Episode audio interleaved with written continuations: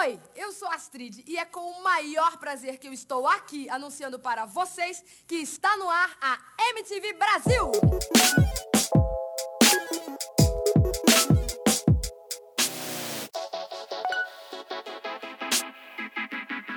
Oi, pessoal, eu sou o Kleber Fak do Miojo Indie. Eu sou a Elo Cleaver, da revista Balaclava. Eu sou a Isadora Almeida, da Popload Radio. E eu sou o Nick Silva, do Monkey Bus. E no programa de hoje, uma edição nostálgica. Vamos voltar no tempo para relembrar alguns dos momentos mais incríveis e marcantes da MTV Brasil. Uh! Animadíssima! Mas antes, segue a gente nas nossas redes sociais, arroba podcast VFSM no Twitter e no Instagram. Vamos falar sobre música lá no Facebook e também assina a gente nas principais plataformas de streaming como Apple Podcasts, Deezer, Spotify, Google Podcasts e qualquer outra plataforma no seu agregador de streamings. Principalmente apoie a gente no padrim.com.br onde você tem acesso ao nosso grupo fechado para assinantes, além de ter acesso a programas exclusivos lançados semanalmente. O que, que a gente tem essa semana, Nick? A gente tem mais um lado B, o primeiro da Isa, Uh! com covers que mostram músicas muito fodas. Foi legal gravar, Isa? Foi legal, gente. Desculpa se eu não tô pilhadíssima, animadíssima, né? Mas, sei lá, acho que o, o momento não é de uhul! Mas foi muito gostoso de gravar, assim. Tipo, de eu lembrar todas, todos os covers. Eu não quero dar spoiler, vocês têm que ouvir. Não, ficou bem massa o programa. Tá bem divertido, tá bem, bem interessante de ouvir. E toda semana tem um programa diferente, além desse que você já ouve gratuitamente, tem acesso a esse e outros programas lá no nosso grupo fechado para assinantes. Certo? E Certo. só mais um recadinho antes de ir pra pauta. Estamos de cara nova. Não sei se vocês já perceberam, estamos de Exato. capinha nova. Estamos de Cortamos o cabelo, hein? Site novo. site novo, estamos de musiquinha nova. Tá tudo novo aqui Exatamente. no podcast, tá bem legal. Uh! Espero que tudo tenha dado certo, porque né, a gente tá gravando isso e só vai ao ar na quinta, então espero que até lá tudo esteja certinho. Mas é isso. Boa. MTV Brasil. A MTV, para quem não sabe, é uma sigla para Music Television e ela nasce nos Estados Unidos no dia 1 de agosto de 1981. O propósito, como o nome do canal indica, é a transmissão de videoclipes que estavam começando a bombar naquele momento. Era uma tendência que vinha desde os Beatles nos anos 60, foi ganhando popularidade, mas que depois começou a adotar esse formato do videoclipe, desses videozinhos curtos que, que vinham acompanhados de uma música para divulgar uma música, enfim. Porque antes a gente tinha muito do programa ao vivo, né? No Brasil, só dá um contexto como que funcionava a transmissão de videoclipes antigamente. Você era um artista, você gravava um clipe normalmente muito tosco, muito muito focado na apresentação ao vivo, era tipo uma transposição da apresentação ao vivo, basicamente. Não tinha uma história, não tinha um grande envolvimento. E esse vídeo normalmente ele era exibido no Fantástico no domingo à noite. Chique. Ou em alguns programas tipo exclusivos da TV Manchete. Por exemplo, a Marisa Monte, o MM, que é o primeiro álbum de estúdio dela, é um especial musical pra TV Manchete. Então antes eram canais, os canais que a gente já conhece, só que eles abriam um espaço específico pra fazer essa transmissão de clipe, né? Nossa, eu acho muito louco esse negócio de passar clipe no Fantástico, tipo. Por quê? Era o assim? horário. E, No- horário nobre. Por exemplo, horário nobre e, por exemplo, Guns N' Roses, essas Não, bandas. eles Michael passavam no Jackson tinha uns rolês. Michael tipo, Jackson gigante. passava no final do Fantástico. Era um momento que, tipo, a família inteira ficava esperando pra ver o clipe novo do Michael Jackson, sabe? E aí, no Brasil, a MTV, ela vai a partir de uma negociação com, a, com o Grupo Abril em 1989. E aí, é aquela coisa de burocracia brasileira. Como que vai transmitir, em qual frequência, onde, vai estar relacionado a algum canal ou não. Então, era uma tentativa do Grupo Abril, que é da editora Abril, em criar um canal deles, né? Então, Sim. essa, em 1989, eles dão início ao primeiro processo de consolidação dessa TV, desse canal, só que ele só vai entrar ao ar mesmo em 1990, no dia 20 de outubro. Que era uma parceria. Então, tipo, a MTV, ela era, na época, pertencia à Viacom, que ainda hoje é a detentora dos direitos da MTV. E a, e a editora Abril tinha essa, fran... essa licença dessa franquia da MTV que existe em outras partes do mundo. Só que a diferença é que não era só MTV, era MTV Brasil. O nome já vinha carimbado justamente para ter essa, essa separação. E aí, nessa época, o que, que a gente tem? A gente tem a formação dos primeiros VJs da MTV. Que Ai, que são saudade. Astrid Fontanelli, a gente tem a Cuca Lazarotto, Daniela Barbieri, Gastão Moreira, Maria Paula, que depois foi fazer Cacete Cacete Planeta. Planeta, Sete Planeta. Rodrigo Leão, Thunderbird, que já participou do nosso podcast, Zeca Camargo, super novinho, e Maravilhoso. Renata Neto. E o mais engraçado é que, tipo, isso foi feito a partir de um, de um concurso, onde as pessoas fizeram várias etapas de filtragem, mas essa foi a primeira equipe da, da MTV, sendo que nenhum deles tinha nenhuma experiência com com apresentação ou participação em TV. Todos eles tinham relacionamento com tipo produção de conteúdo, eram jornalistas ou eram pesquisadores da área musical, só que com TV mesmo ninguém tinha tinha tinha experiência.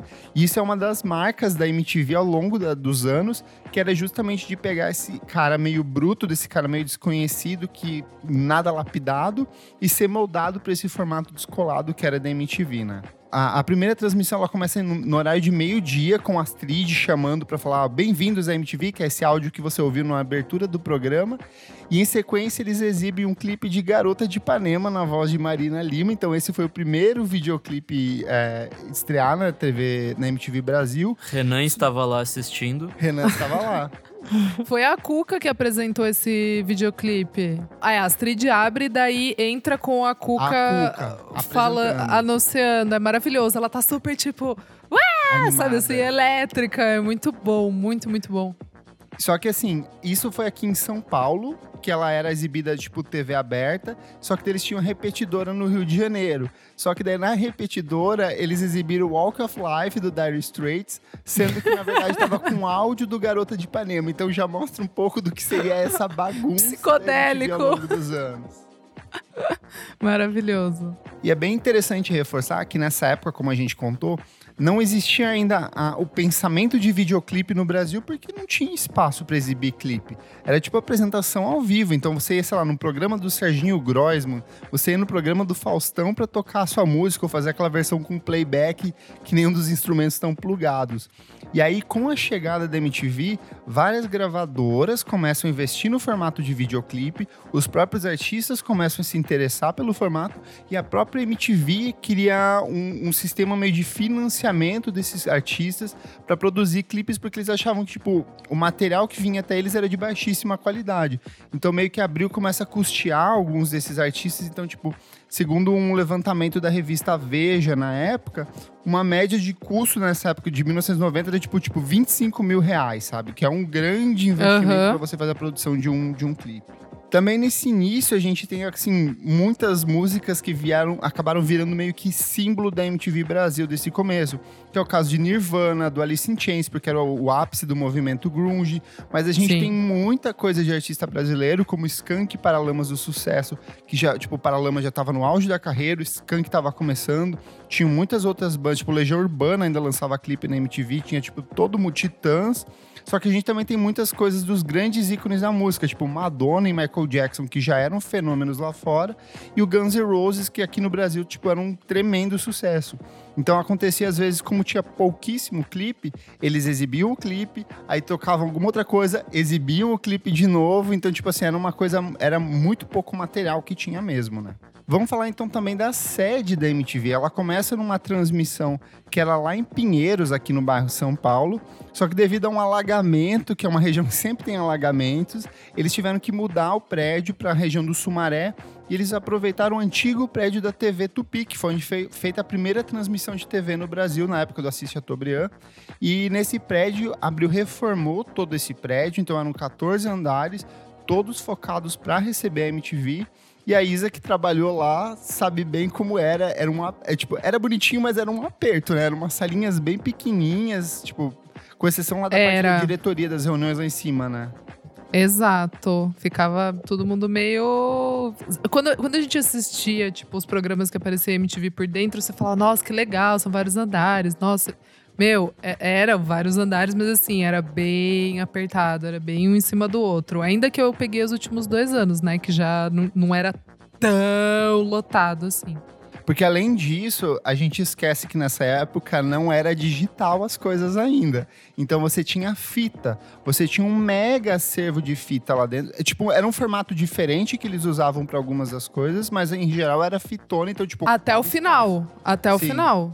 Até o final. Eu, digita eu digitalizava fitas. Eu pegava na Uhum. fitoteca as fitas, ia lá e pegava o pedaço. Eles ainda estavam digitalizando as coisas, tipo, pra, pra mídia, né? Tipo, pra não existir a mídia física. É muito louco, muito louco.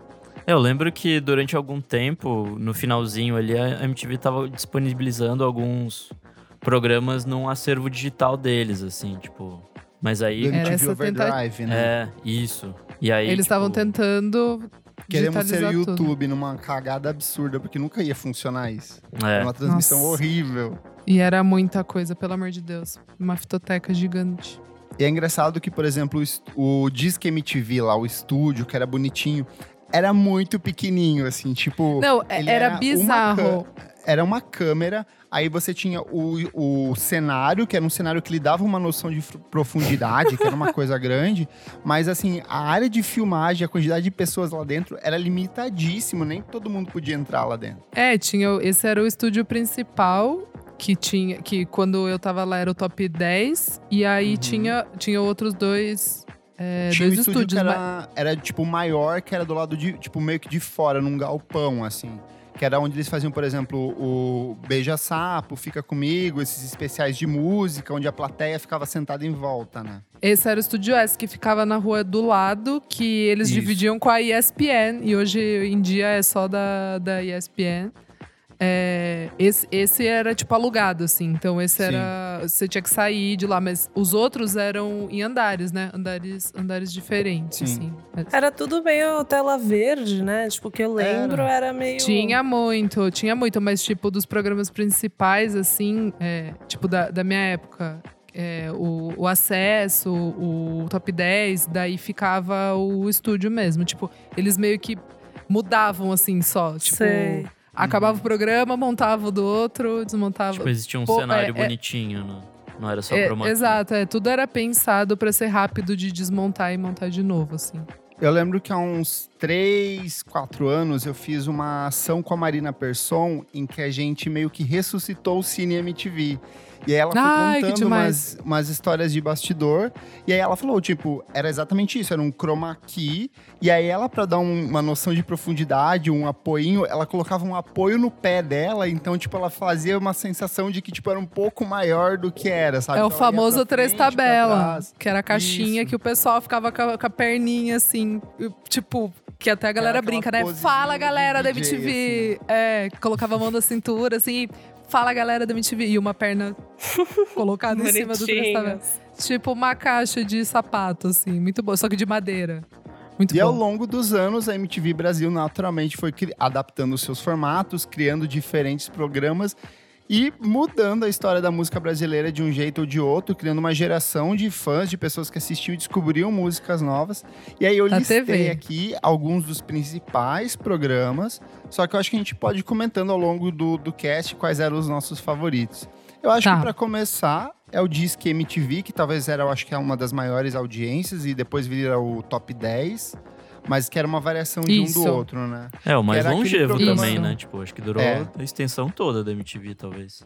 Durou até o Ele final, o top 10. Ele começa em 1990, na época já apresentado pela, pela Astrid, só, e a ideia era mostrar os 10 clipes mais pedidos pela audiência, na época pelo telefone. Só que ao longo dos anos a gente foi tendo outros DJs, como a Cuca Lazarotto, a Sabrina Parlatori, que é tipo clássica, a Sara Clássica. Oliveira, a Carla Lamarca, a Keila e a. Kênia Boaventura, com aquelas gêmeas, as Cassis. Cassis. A Luísa Micheletti. E aí, em 2008, a MTV decide, tipo, acabar com o Disque e cria o Top 10 MTV, que daí vem toda aquela coisa do movimento emo, do surgimento do Restart, essas bandas meio que surgem nesse, nesse novo formato. Ele segue como Top 10 MTV até o final do, da, da emissora em 2000, e- da transmissão pela Abril em 2013. E legal rolava que- votação online, né? Sim, onla- depois, tipo, primeiro era Isso. telefone e depois online. Isso. Anos mais tarde, o Zico Góes, que era um dos diretores artísticos da MTV, Sim. ele deu uma entrevista falando, falando que, tipo, obviamente os resultados eram sempre manipulados. Meu Primeiro Deus. porque, tipo, porque faz sentido, porque senão você ia ter, tipo, toda semana os 10 clipes iam ser sempre os mesmos 10 clipes, sabe? Já era repetido, né? Assisti Exato. sempre o Red Hot Chili Peppers com Other Side. Scar Era só Tissue. que tocava essa merda. Eu posso, eu posso revelar bastidores porque eu era produtora do Top 10 Ah, no, no último ano. A gente colocou Haim porque eu levei esse clipe. Tinha um negócio que chamava reunião de aquisição, toda quarta-feira. Chegava clipes das gravadoras, a gente subia pro último andar pra assistir os clipes pra falar sim ou não, vai pra onde, qual playlist, enfim. E aí, como todo mundo sabia que eu era a, a indie do, do negócio, A É, quarta irmã Haim. eles, ele- é, ele, então, fui. Olha que coisa, Nick. Em junho de 2012, eu conheci as Haim numa matéria bizarra da NME falando cinco bandas que você precisa ouvir essa semana. Tipo, o clipe de Forever tinha saído naquele dia, tinha 400 plays. E eu falei, caraca, isso parece meio Charlift misturado com, sei lá, Fleetwood Mac, whatever. Eu peguei o clipe, baixei, coloquei na, na minha fitinha lá, subi. Falei, gente, ó, tem essa banda aqui. Daí eu dei uma aumentada. Eu falei, nossa, meu, elas foram super bem no Sal by Sal desse anos. Deu uma aumentada. daí meu chefe. Aí meu chefe olhou pra minha cara assim, tipo, ah, tá bom, Isadora, pode passar aí. Deu três meses. Todo, deu três meses, todo mundo da emissora falava, vinha na sala, porque a gente ficava numa, na primeira sala, que era o TAR, que era o departamento artístico. Aí vinha alguém assim, ô, eu vi o clipe de umas meninas cabeludas, parece até você aí. Cara, que, que banda que é aquelas meninas? Eu falava, são as Haim, o Juliano, a Titi, a Pati, todos os DJs que, tipo, começavam a falar, meu, muito demais. Aí vinha gente do jurídico, falava, ô, eu tava assistindo de manhã, tinha um clipe de umas meninas dando umas bicicletas. Cara, juro, todo mundo começou a gostar de Jaime. Meu chefe, depois o Lema, um beijo, Lema. Começou a pirar nelas. Assim, Mas você foi o colocou lava... no programa que E era da- pra ser votação? Não, eu passava essa playlist, tipo, de manhã, Ah, de tá. madrugada. Daí meu chefe virou e falou: Ô, vamos colocar as Jaime lá, tipo, numa décima posição. A gente vai dando uma forçadinha, a gente Ah. coloca elas às vezes ali pra ter alguma coisinha diferente, sabe? é que Tipo, a gente elas entravam. contou- A gente não contou que além do disque, tipo, MTV tinha uma extensa programação de clipes, Exato. principalmente Ah, na parte certeza. da madrugada.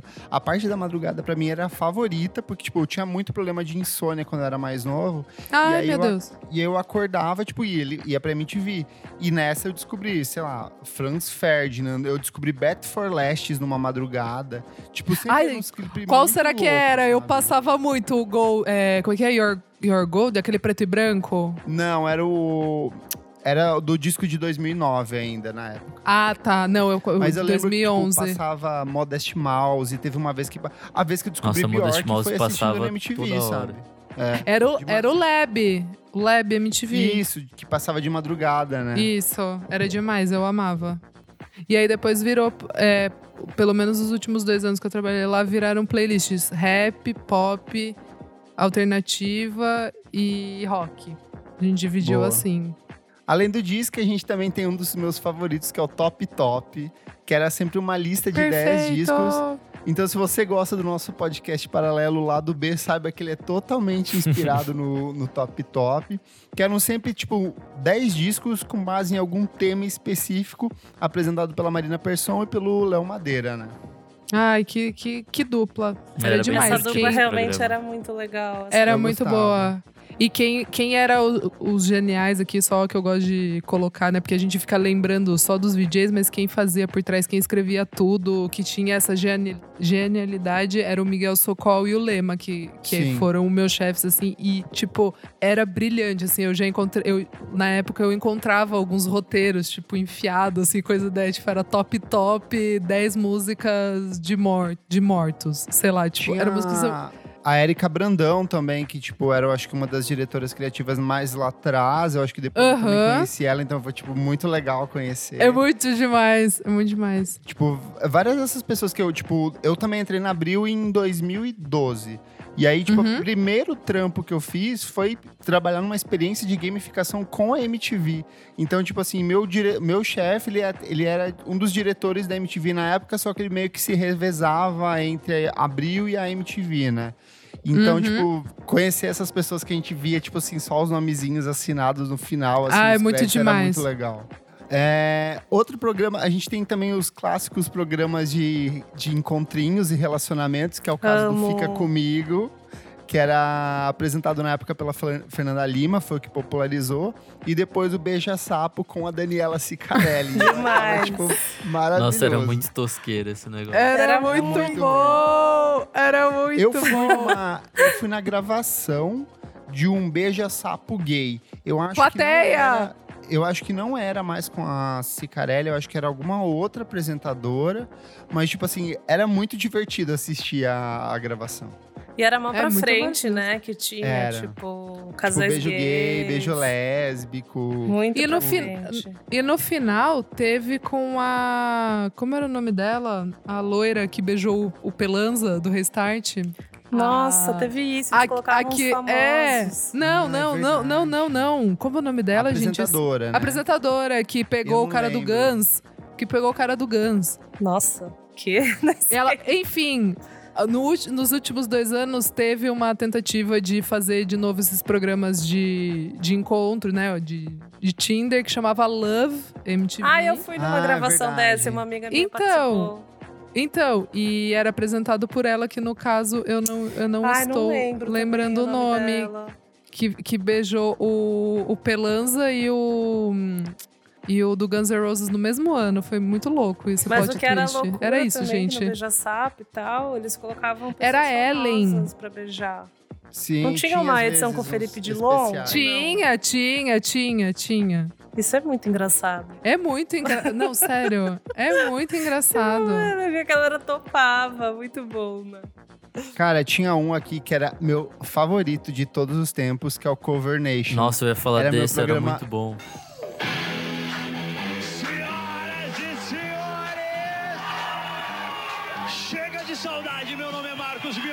Sejam bem-vindos ao mundo de Cover Nation 2006, Papito. Pode chamar de plágio, cover, cara de pau, do que for. O que vale é que a gente é tão cover e a gente chupinha tantos outros que a gente acaba sendo original, porque se é pra copiar. Gente, Favorito. Cover Nation é o melhor programa. Melhor. Como que a era mesmo, dinâmica Cover Nation? Era assim, eram duas Com bandas Mion. cover competindo pra quem era mais fã do artista. e aí, só que o mais legal é que era a edição Cover Nation de verão, onde ele pegava, tipo, artistas famosos pra reinterpretar o trabalho de alguns dos artistas que eles amavam. Eu Então, tipo, anotei sei lá, aqui. Pete tocando Mars Volta, ou Pantera, ou alguma coisa do tipo, contra a banda do Dado Vila Lobos fazendo Jesus and Mary Chain, sabe? Caralho. Então, era, uns Amigo! muito legais, assim. Eu lembro que tinha O meu favorito- quiz e tal. E aí, é, e aí ele tinha o Mionzinho junto. Mionzinho. Mionzinho, é verdade. E, ti- E, aí, tipo e assim, tinha a Boing ele tinha umas- Boing. A Boing Nossa, Boing. É que- verdade, nesse dia. Vocês não lembram? Sim. De verão, que ela copiava a. Pamela. Que ela copiava Ela era a cover da Pamela Anderson. Sim, sim, A Sabrina verdade. Boing Boing, ela chega. Gente, o melhor episódio foi quando o Fresno fez Los Hermanos.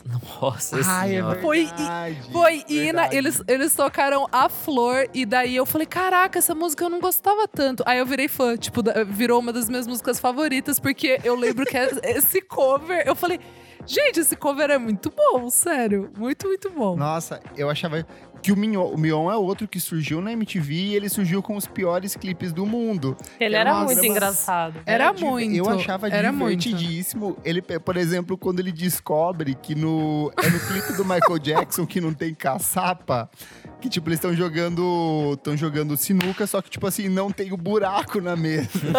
e ele fica indignado com isso. Ele fala assim, gente, esse jogo não tem fim. Ou quando ele faz o brincadeira de criança e aí tipo ele analisa todo o contexto pedófilo da letra da canção. Ele fala, gente, essa música é totalmente muito bom. Ele era meio que engraçado porque ele era meio boy lixo, assim, né? Sei lá. Ah, tipo, não, um era muito bom. Sei lá, era Era muito tinha umas engraçada. bom. expressões que eram muito caricatas também, tipo assim, os meu, cara. Ele fazia É meio verdade. assim. Ele era muito bom. Gente, gente, e, o, e ele fazendo piores clipes do Mama África. É o melhor, Nossa, é o sim. melhor. é o melhor. As, cri as crianças, ele, mano, vai derrubar a criança, aí a criança cai, assim, aí passa todo mundo por cima. A- aí o Chico César começa a pisar nas crianças. Mama África! Aí cai a criança.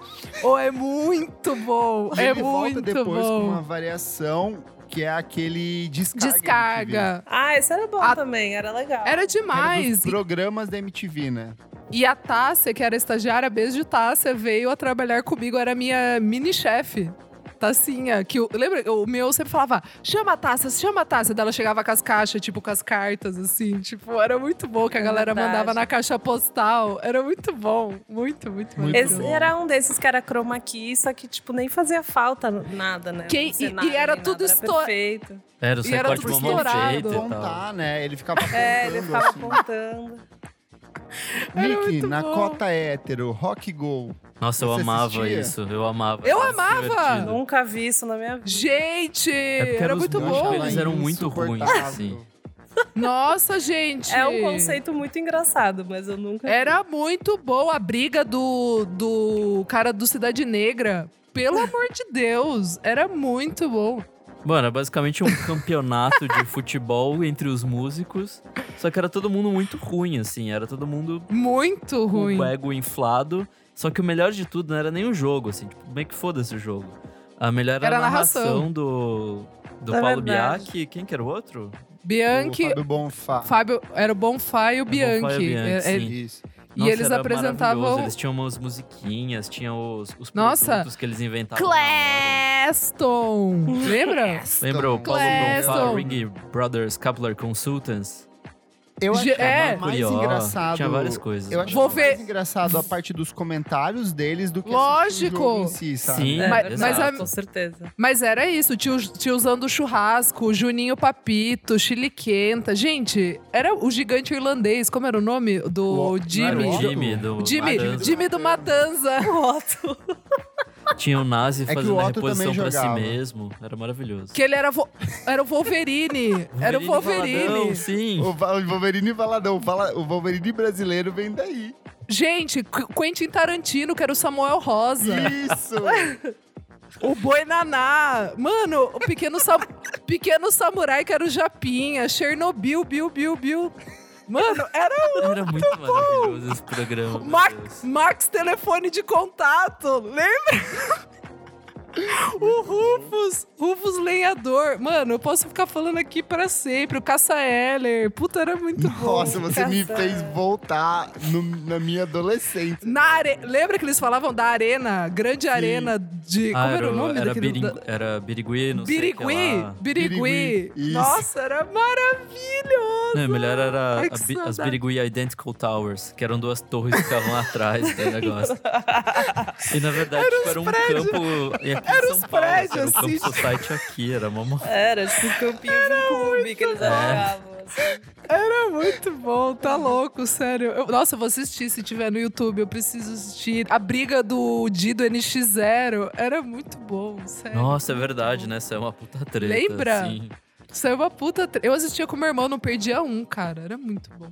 Vamos ver outra coisa legal aqui, ó. Essa mais informativa, que era o lado B, que era o programa apresentado pelo Fábio Massari, que era justamente dar esse outro lado da música, tipo, as músicas alternativas, as coisas que, tipo, só o Fábio Massari conhecia porque ele pegava coisas de sebos britânicos dos anos 90, Tá sabe? louco. Cara, Porque Cara, ele ia o Massari- Islândia visitar a Bjork Exato. e a Bjork. É, exatamente. ele, ele tem um livro chamado Rumo à Estação Islândia de, sei lá, de 90 e pouco, 2000, tipo, antes da Islândia. Antes de ter habitante na Islândia. Antes ele da já. Islândia existir. Antes da Islândia ser Islândia, ele já curtia música islandesa. Muito bom. Era o grande hipster antes dos hipsters. bom. Nossa, esse é hipster na avesso, é muito bom. Deixa eu ver, outro também era o Yo MTV, que era uma variação do que tinha lá fora, que era um programa mais focado no hip hop, e que aqui ele ganha mais destaque apresentado pelo Taíde na época, né? Sim. Caramba, eu não Demais. lembro desse. É Nossa, que é. esse, ele era bem, tipo, anos 90, assim, eu acho que segunda metade dos anos 90.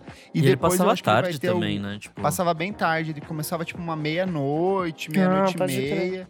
Que Yo, tem isso, né? Raps. Tipo, tinha vários programas que eram muito legais da MTV, mas que eles passavam, tipo, uma e meia da manhã, duas horas da manhã, porque, tipo, era uma A grade inteira era boa, né? Tipo, era muito bom. Se você ligar, qualquer hora que você ligava, ia estar tendo alguma coisa legal. Isso que eu acho que era muito interessante da, da MTV, assim, como, como programação mesmo, canal. Não tinha aquela coisa de, ah, agora a gente deixa uns filme bizarro pra passar, não assim, deixa sabe? Chaves passando de fila. É, É, exato. É bem isso. Eu acho que é isso que você falou, uma das coisas mais importantes pra mim da MTV, porque eu sempre que eu ia, tipo assim, não tem nada pra fazer, eu colocava na MTV porque eu sabia que eu ia me entreter de Exato. alguma maneira, sabe? Tipo, seja na hora do almoço que tinha algum programa X, ou depois dos clipes, ou algum reality show bizarro, tipo Jackass. Então, tipo, Maravilhoso. qualquer horário que eu, ou tipo a, a programação dos clipes era sempre muito boa. Então, tipo, imagina pra mim Itaipulândia sem perspectiva de vida nenhuma cultural.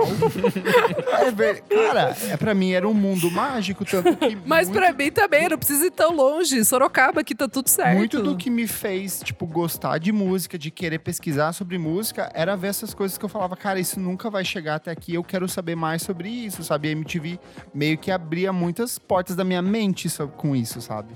Total, concordo, assina embaixo e é isso aí. Vamos para mais programinhas aqui, ó. Vocês gostavam das dicas eróticas da Penélope Nova? Eu no amava. Eu não. amava. Eu achava meio cringe. Não, dava uma vergonha alheia real, oficial, assim. Sabe, assim, tipo, na- a idade que eu tinha, eu falava, não. É porque tinha umas coisas, era um universo, tipo, muito além do que eu tava Muito vivendo. além, exato. Então era aquela coisa que você ficava meio, tipo, Eu- sei lá, eu se falava- minha mãe entrasse no quarto, eu trocava de canal, entendeu? Era isso, era isso. Eu ficava na na. mão ainda do namoradinho, né? Já tava rolando É. umas coisas pesadas. Falou, E ela "Opa, falando peraí." de sexo anal, É. tipo, É, falando de várias coisas, assim, você ficava em choque. Eu eu amava, eu amava ficava em quando choque. ela dava bronca nas pessoas, porque às Ai, vezes chegava assim, um cara, tem um, um vídeo clássico que é de um cara que ele fala que a namorada não dava pra ele, só que ele tava comendo o vizinho. E ela dá tipo uma puta. E era sempre umas histórias bizarras desse jeito, sabe? Assim, tipo, ai, minha namorada não quer dar pra mim, então, tipo assim, eu comi o irmão dela, sabe? Uns negócios desse jeito. Nossa, ju- juro. Juro. Eu, eu acho muito bom que ela nunca te realmente se surpreende, sabe? Tipo, ela, tipo, toda a história ela É, tava lá, ela tipo, seguia. Nossa. Ela se. É. Não tinha julgamento. Era muito true. Tipo assim, só vou ouvir o que você tem pra contar, sabe? Muito louco, muito louco. Só que antes do ponto P também tinha o Erótica MTV, que era justamente Sim. um programa com foco mais em educação sexual, né? Então a gente tinha a presença do Jairo Bauer, que depois vai ficar bem popular como sexólogo. E, tipo assim, a ideia era, tipo, ouvir as ligações das pessoas, ouvir as dúvidas das pessoas. E principalmente nos anos 90, a gente tem... é, lembrando que a gente tinha vindo de um surto de AIDS nos anos 80, Uhum. e a MTV tem um papel fundamental nesse processo de conscientização, de estímulo do uso da camisinha, de... Super.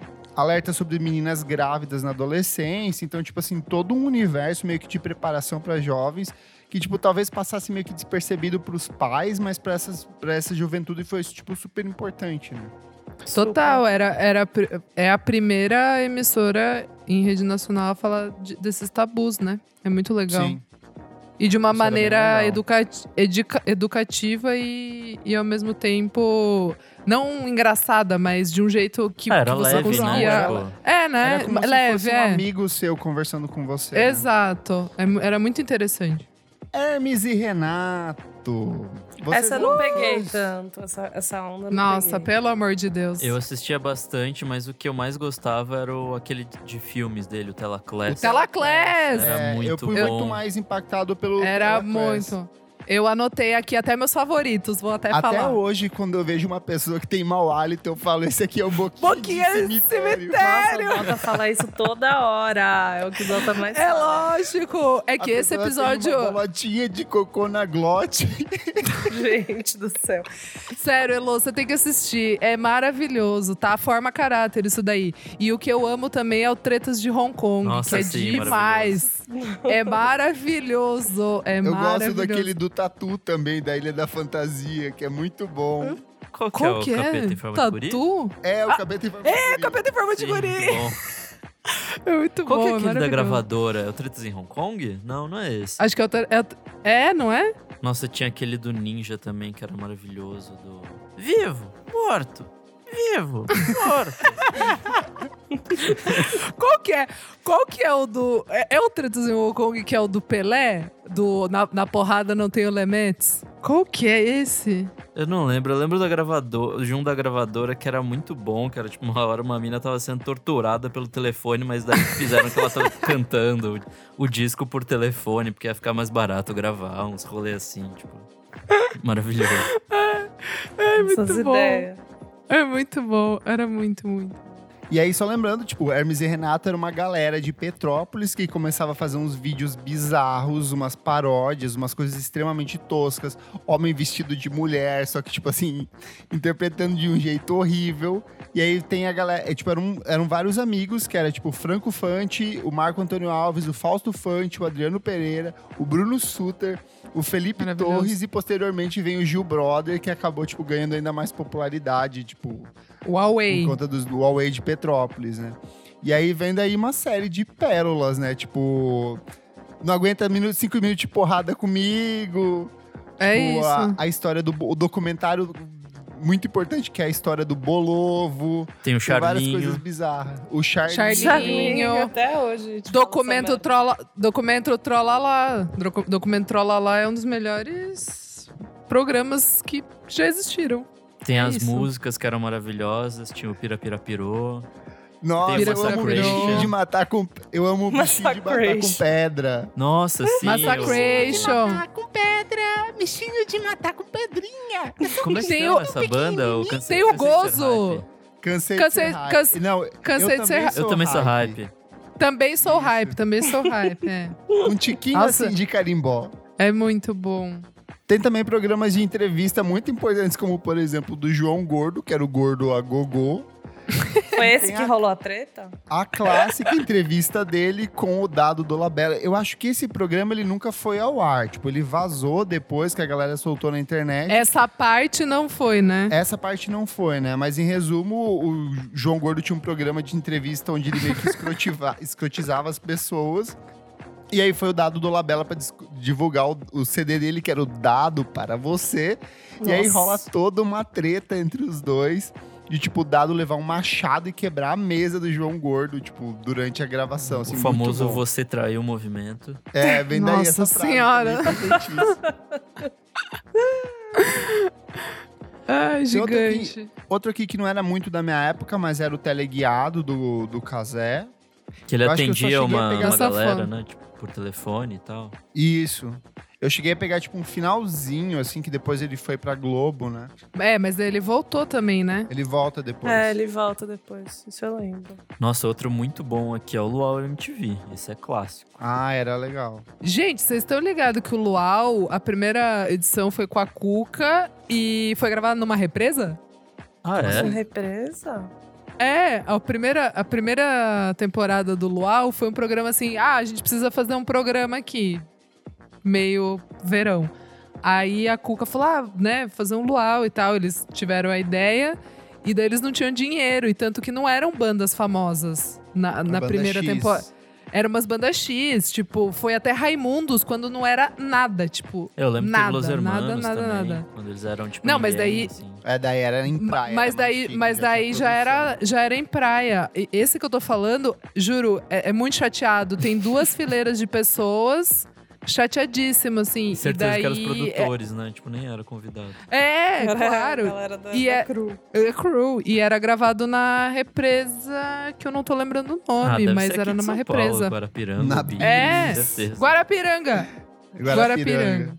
É Só lembrar isso. que o Luau MTV ele era parte de uma programação da MTV que quando entrava o verão era o verão MTV. Então, tipo, depois a MTV ela ia pro litoral, ela filmava parte dos programas deles lá, inclusive o próprio Cover Nation, né? Sim, e era, era demais, assim. Tinha a Casa da Praia, né? Que, nossa, Era, era maravilhosa a programação que eles ficavam lá. na- eh, basicamente, eles ficavam na praia falando de música, era maravilhoso. E eu lembro que quando eu fui um ano com a minha família pra Riviera, eu era pequena. E aí, tipo, eles, de- é, eles faziam essa descida, tipo, a Operação MTV. Eles desciam pras praias do, do litoral aqui de São Paulo e, e colocavam, tipo. Meio que umas casinhas, assim, É verdade, vender coisa da MTV. quicando, né? Eles iam quicando. E eu, é, e eu lembro que quando eu entrei, eu falei, meu Deus! Tipo, eu achei que iam estar os VJs lá, mas não, era só pra vender as coisas e pra dar brinde. Só pra chamar, só pra anunciar mesmo que ia ter na TV.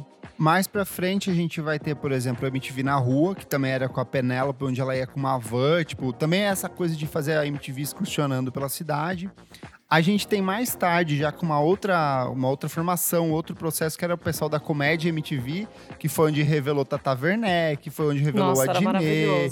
Paulinho. Nossa, eu tava revelou, lá, não. graças a Deus. É, não revelou porque era uma galera que era já do Moro aqui de São Paulo, do Rio e afins, só que, tipo, potencializou o trabalho deles, né? É, até os Tanto barbichas dali, tavam- foram fizeram um programa lá. Barbichas, verdade. O Adnei com aquele 15 minutos que fez sucesso pra caralho. Nossa, Eu era Nossa, maravilhoso. demais. amava. Era muito muito bom. bom. Era muito bom, que ele fazia sempre um cover, ou ele fazia umas versões bizarras, tocando violão, e daí ele fazia umas piadas, e era tudo, tipo, um programinha super... Tanto que voltou agora, em época de coronavírus, a galera pedindo pra ele fazer uma versão 15 Ah, é? minutos no, no E eu achei dele. genial. E eu achei tudo. genial. E tinha aquele cara que ficava junto dele, como é que era o nome? Cido? Não. Como era o nome? Ah, um cara atrás. tipo, um cara Uma atrás. máscara de rato, não da era? ma- Era uma. ma- Era... Ficava tocando Ai, eu violão o- e tal, era legal. É, é. Era muito bom. Era muito bom. No- Ah, era tem que do, falar do, do trote, trollagem. né? Trollar lá, gente. verdade. Amo. Nossa, Quando eu tô é, é triste, muito até engraçado. hoje eu paro no YouTube pra ficar vendo troll. Eu lá, sabe? também. Gente, a É buffet Denguinho. ou buffet? É pães ou pões? Mano, ela fala umas coisas tão absurdas. É absurdo. Ela e é quando ela muito ligava. E, e quando, e quando ela ligava pra avó dela pra passar trote na Denguinho, Denguinho, Thalita. Ela falava, Thalita. Gente, era muito maravilhoso. Eu terminava tudo que eu tinha pra fazer e subia pra assistir, porque. Eh, Eu, eu falava, gente, eu não vai dar tempo de eu chegar na minha casa pra assistir o, o que vai ao ar, então eu vou, vou assistir. É, Era, era maravilhoso. Eu passava mal. Eu consegui passar um trote pra uma amiga minha, que era aniversário dela. Foi o melhor dia da minha. muito bom, muito bom. Outro muito bom também era o furo nessa, nessa coisa de comédia Ai, e tal. Era tipo um sim, jornal Com a Dani, com a Dani Ai, filme era Dani. Bento, Bento Ribeiro. Isso. Bento Ribeiro, que ele era, ele era péssimo, mas era tão Então, mas maravilhoso. era- mas era O isso. maravilhoso dele era ser o péssimo, tipo. Sim. Exato. E ele sabia disso, tá tudo bem. Era muito bom, sério, era muito Nossa, minha mãe bom. gostava do Furo MTV, era muito engraçado. Mas é que era muito bom mesmo. É, parabéns Qualquer pessoa podia assistir. porque conseguiam fazer o Bento ser engraçado. Então, Nossa, Então- eu tenho muita nostalgia Todos do estão na Globo. Porque a gente, na época da faculdade, se reunia pra comer brigadeiro na casa da Thalita. Beijo, Thalita, que não tá ouvindo a gente. Mas se reunia na casa dela pra comer brigadeiro e ficar assistindo o Furo MTV, cara. Tipo, isso era maravilhoso, assim. A rotina É, é, muito bom. Era Furo MTV e depois começava o Telaclass. Que, nossa, nem vamos falar, sério. Vocês chegaram a Nossa. ter a revista MTV? Claro que sim! Carla Mano. Lamarca na capa, toda adesivada. Nossa, eu fui pra eu fui para Itaipulândia no há- há alguns meses atrás e eu tinha esquecido que tinha uma coleção enorme que eu comprava na banca lá, tipo, era uma das poucas revistas que chegavam de cultura pop e eu tinha várias e eu tive muita coisa, muito conhecimento de música que eu tive e foi por conta da revista MTV. nossa, isso Eu não, não comprava roça, muito. não.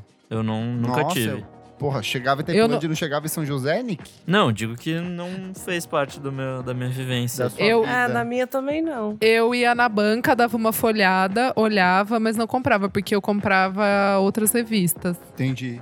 É, mas, foi- era, mas era eu lembro que eu- clássica. Acho que a primeira edição eu comprei, eu tinha uns 13, 14 anos, assim, e, tipo, amei. Foi, me abriu um mundo, assim, de... As entrevistas eram sempre muito boas. Total, era muito boas. Era muito, eu lembro Tem de folhear. coisas que às vezes eu tô escrevendo um texto e deu, putz, lembrei dessa entrevista de X do Erasmo Carlos, onde ele falou alguma coisa, e aí eu vou pesquisar e não tem mais, porque ela era só da revista, assim, não Da tem revista, nada de acervo aham. digital dela Caramba. ainda hoje. Uma pena, porque era um puta conteúdo bem interessante. E as capas eram muito legais. Sim, eram e tinha uma muito sessão boas. que era incrível, que eles pegavam famosos e replicavam como se fossem artistas estrangeiros. Então, é verdade! clássica Que era da Eliana de Marilyn Manson. É Meu muito Deus. bom. Eu acho que essa Não. imagem existe na internet ainda. Eu vou achar e vou publicar no, no link do, do podcast. Que maravilhoso. Essa eu não lembrava, mas eu lembro desse, desse ensaio aí, que eles refaziam meio fotos clássicas. Nossa, era muito legal. tinha o Raí fazendo o Jorge Benjor com blackface. Tinha umas coisas Então, assim. então isso que eu ia falar. bizarras, então, é, tinha, tinha umas coisas assim. Vamos falar de VMB, Isa? Olha, pessoal da MTV, vergonha na cara, vamos começar de novo e bota essa porra pra funcionar direito pra gente cantar certo nessa porra. Respeito.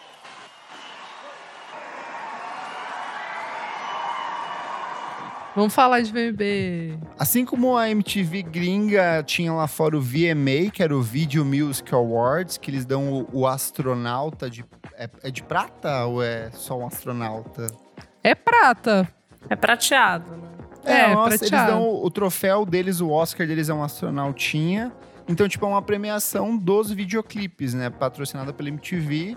E Uhum. ela teve a edição dela no Brasil, que é o VMB. Ela teve a primeira edição dela em 1995, foi exibida no Memorial da América Latina. E ela foi apresentada por ninguém menos do que Marisa Hort. Maravilhoso. Eu, eu lembro muito de, de tudo desse VMB, porque eu, o primeiro trabalho que eu fiz na MTV, eu não era ainda contratada. Eu entrei lá pra fazer o programa do VMB. Uhum. Que, era, que eram aqueles programas de aquecimento, que ficavam uns dois Aquelas meses. vinhetinhas, né? Não, e, e aí tinha o programa mesmo, que chamava Programa, V- é, programa do Então, VMB. Que eram uns drops durante a programação que eles soltavam. Não, mas esse era programa mesmo, entrava na Entendi, grade. Tipo, entendi. era, era como se fosse uma retrospectiva de tudo que aconteceu. Ah, eles, contavam, verdade. eles contavam fatos interessantes, é, Aham. bastidores e tal, tinha apresentador. E eu ficava meio que decopando essas coisas. E Legal. o, e o primeiro é muito icônico, assim. É, o cenário é todo de um circo. É, Marisa Monte ganhou segue- com Cego Seco. com cego seco, né? É tipo. É maravilhoso. Marisa Hort tá meio. Doidona. Uou! Fazendo. sempre. É que tem isso, que pra quem não sabe, durante o VMB rolava uns biritinhos ali pra galera e tinha muita gente que ficava loucaça. Porra! É, já, já, já mostrava o vocalista do Block Party que caiu no fosso, né? É Do- verdade. do- Nossa, esse caiu. assim. foi maravilhoso. Nossa. Tipo, a- foi além da programação, tinha apresentações, então eles pegavam, sei lá, Racionais. Exato. Eles reuniam o pessoal da Tropicali, então teve uma apresentação icônica que é Rita Lee, Tom Zé, Caetano Veloso e Gilberto Gil. Ou às vezes eles pegavam algumas bandas gringas, que foi o caso do Block Sim. Party, que além de ser uma apresentação tosca, eles fizeram um Tosca. playback, né? Nossa, foi um Então, tipo, playback-aço tenso. É. E é por isso que ele cai, porque eles, é, eles começam a ser vaiados, porque tá todo mundo vendo, deles meio que, ah, dane-se. Daí meio que começa a tocar assim, dá pra ver que eles não estão tocando, afinal é playback, daí ele vai andar pra frente porque ele não tinha mais o que fazer, daí ele cai. E assim, só piorou, assim. É, é, é para mim o, momen- o pior momento do VMB de todas as edições, mesmo. É horrível. É, momentos que marcaram, vocês têm de VMB? De VMB.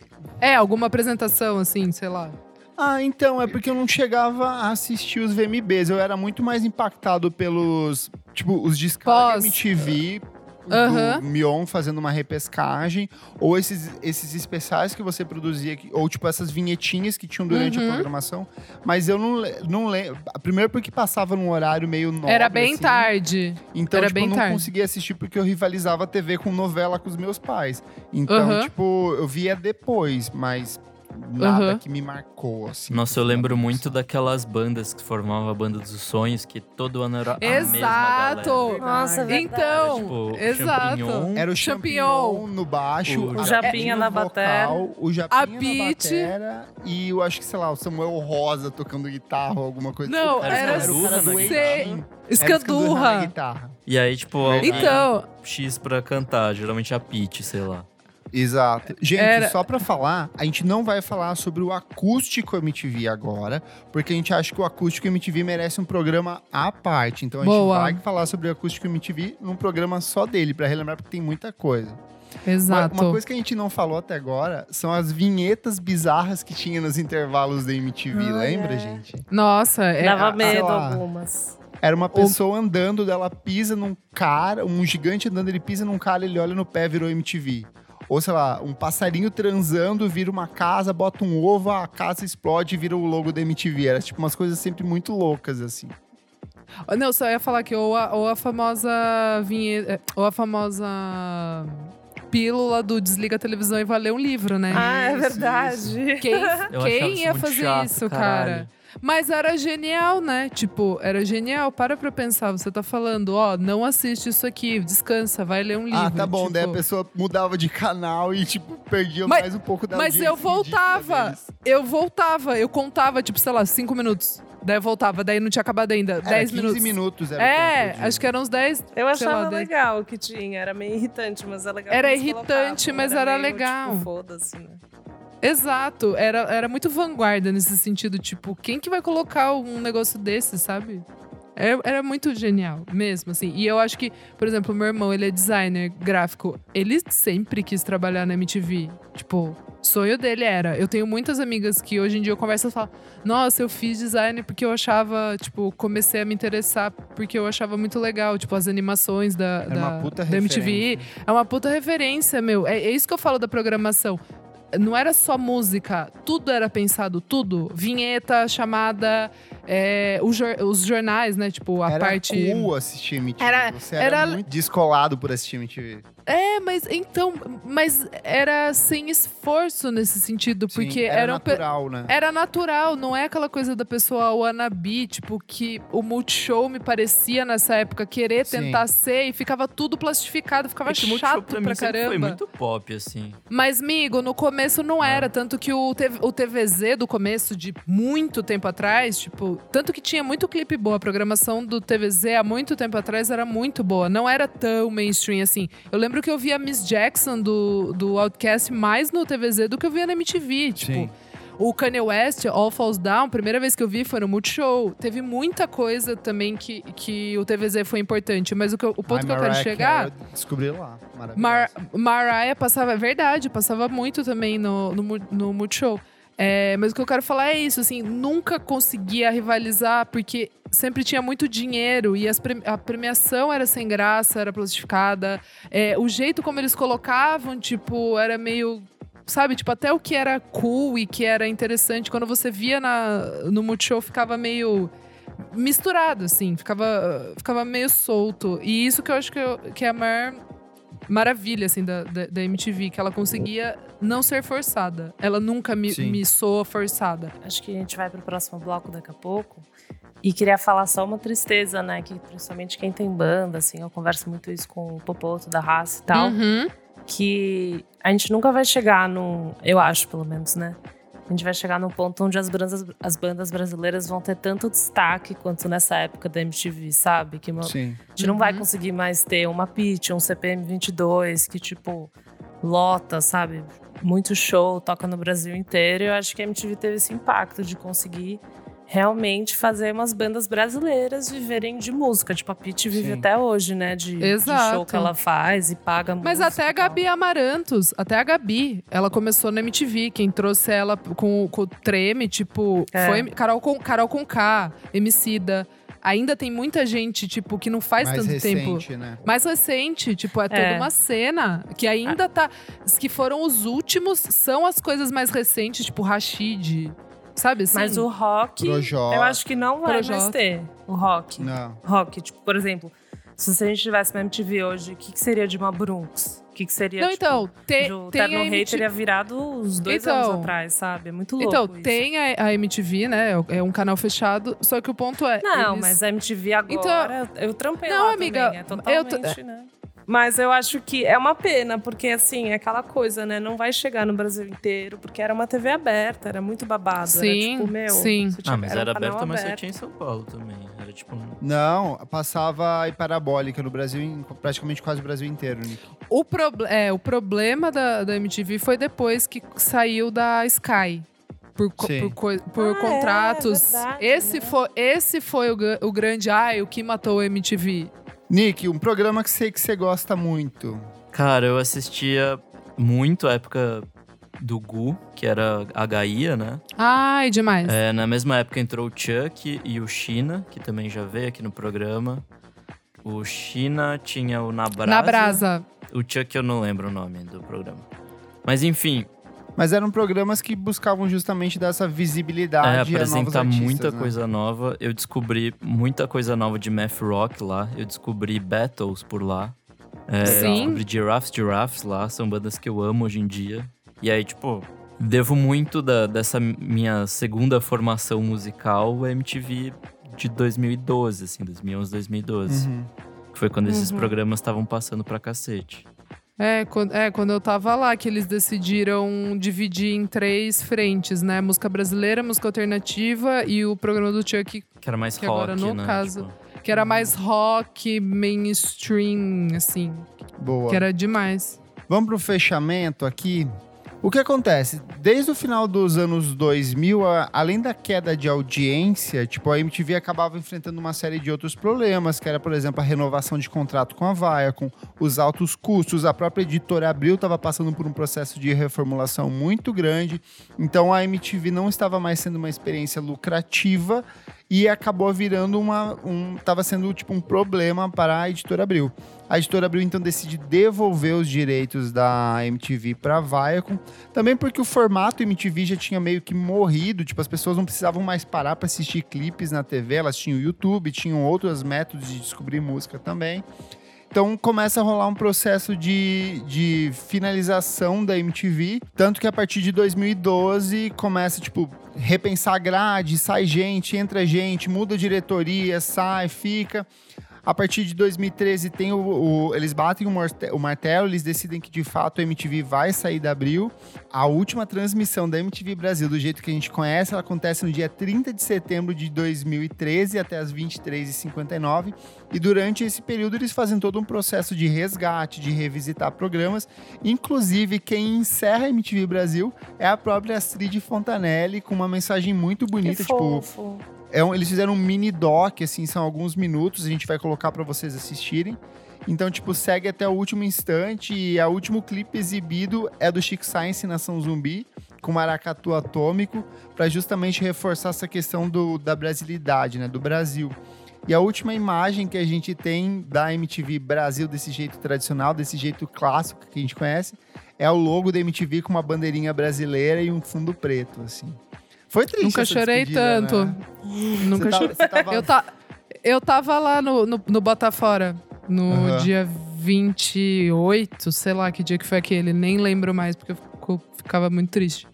É, que daí foi todo mundo, né? Foram todos os apresentadores da, que passaram pela casa, foram convidados. Tipo, peguei elevador com o Supla e as Cassis, conversando com, sei lá, com algum Hermes Renato. Tava, tipo, tudo uma grande zoeira, o prédio inteiro. E aí rolou essa transmissão ao vivo, foram horas e horas e horas é, de transmissão. E aí, meio que quem tava puxando eram os meninos do último programa do mundo, né? Que hoje, que hoje fazem programas na O pessoal da Globo e TV tal. quase, né? É, o Da TV Quase, é. Isso. É, que tem aquele programa lá que todo mundo gosta, o dos caminhoneiros, esqueci. Que eles comentam Choque de, de cultura. cinema. Ah, o Choque, Choque, de, cultura. exato. É, o Caetano É, mas foi bem triste, assim. nessa época de Sim, último programa do Sim. mundo. E a partir de outubro de 2013, ela deixa de ser MTV Brasil e vira ser apenas MTV. Continua com Uhum. transmissão apenas na TV a cabo, só que daí com foco muito mais em reality show e comportamento e com um espaço cada vez mais reduzido para música, né? Exato. Tipo, É. tanto que o VMB nem existe mais. É, virou. É, não é virou, né? Mas tem uma, pre- O uma Miau, premiação lá, o Miau, que é o prêmio dos Millennials, e aí eles já disseram o que eles queriam, que não era nada a ver com, com o que tá acontecendo na cena, né? O que tá acontecendo Uhum. local, assim. É muito mais só pra contemplar mesmo o mainstream e colocar algum show gringo grande pra. É, quase aquela coisa do Nickelodeon que também tem, né? Que eu É, os que meus prêmios gringo, Nick. assim. Meus É, prêmios Nick. É, é É. meio corporativão, né? Seguir uma narrativa do- de Global. todos os países global e manter o canal, assim, sei lá. É triste, né? É triste. ah, é triste, porque. É, o Sei problema lá, pra né? mim é que, tipo, o rolê chama Music Television e quase não tem música, sabe? É, que nem no. É, na Que agora é Millennial faz Television. tempo, né? Millennial Millennial Television. Television, é verdade. Não, é, é. Não, o ponto, o ponto é: tem música? Tem, claro que tem. Tem lá o- a playlist, MTV Hits, fica três horas passando o clipe. Mas é a mesma coisa, não traz nada de inovador pra ninguém. É só réplica e, e é para mim, não é tipo ficar querendo cagar regra ou tipo, ai, você é indie. Não, não é isso, cara. Simplesmente não é isso. É o que eu comentei, eu acho só que que, tipo, a minha prima, que ela gosta de- muito de música mainstream e tal. Ela não sabe nenhum artista que, que eu gosto. Assim, ela nunca nem ouviu falar. E não são coisas, nossa, super underground, virada Mas, no assim, avesso. Ela também não ia Eu- descobrir por uma MTV, sabe? Eu acho que o Eu jeito de acho que sim, música- amigo. Acho que sim. Isa. O jeito de consumir música das pessoas é diferente, as pessoas vão muito mais no mood, as pessoas não param mais pra assistir TV. A gente sente porque a gente é nostálgico, a gente viveu essa época de Não, mas não, mas o, o meu ponto não é na TV física. Eu acho que a marca MTV não se não se é, é, não se re- é, como que fala? Não se, reve- não se reinventou. Ela não se reinventou. Ela ficou dentro da, da TV, sabe Então, assim? mas desde, Ela ficou desde dentro da TV. 2010, o, gringo já rola só isso, só, só essas paradas de reality show, tipo... A única coisa que é no Então, Brasil continua por mais então. um tempinho, mas... É. Então, mas eu acho, eu acho que assim, a genialidade da MTV não existe mais. Eu acho que, que ela deveria como uma marca, como marca. Uhum. Tô falando, tô É, eu falando acho que a que o MTV, que aconteceu- ela O que aconteceu na TV, tipo, anos 2000, e se tivesse pelo menos o mesmo sentimento e a mesma vontade de fazer agora, óbvio que não ia ser só na TV, né? Eles iam fazer conteúdo online Exato, e tal, mas dentro dessa exato. narrativa engraçado, novas coisas, Mas né? é que eu acho que isso ainda existe, só que tá diluído em milhares de outras coisas. O nosso podcast é um exemplo disso. Tem Mas eu acho que daí Então, amigo, perde mas eu tô falando. É, exato.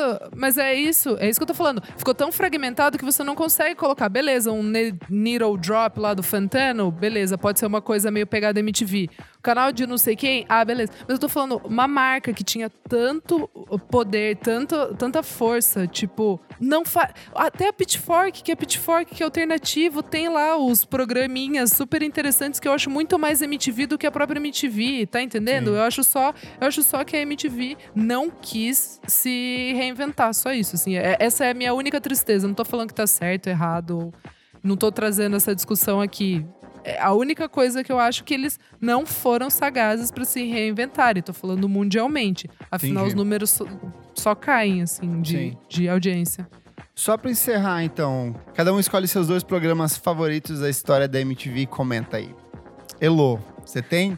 Bem, eu acho que talvez os clássico, o clássico Top Top, que eu acho que eu lembro mais é, de ver ao longo dos anos. E que era divertido, eu gostava dos apresentadores, enfim. Mas é que eu carrego mais na memória bastante esses dos últimos. Então, Uhum. não sei, talvez o Furo MTV, que eu dava muita risada, essas coisas mais do finalzinho, assim, eu gostava muito. Ou 15 minutos, assim, entre esses dois. Uhum. Boa. Nick. É, eu acho que eu vou com Gu, da MTV, com a Gaia, que me apresentou muita coisa legal. E também tinha um programa do Thunder, de, que era tipo uma aulinha de coisas, assim. Foi, foi bem recente, assim, quando, quase perto de acabar. Foi. é, Ai, meu Deus, como era o nome? Ah, eu não vou lembrar, mas era maravilhoso aquele programa. Sim. É, foi no último ano. e você, isso. Isa? Ah, eu vou falar rapidinho aqui, vou dar uns, uns drop name rapidinho. É, e a Dog, da Luísa Micheletti, me apresentou Arctic ah, Monkeys. eu amava. Eu Passava amava. No almoço.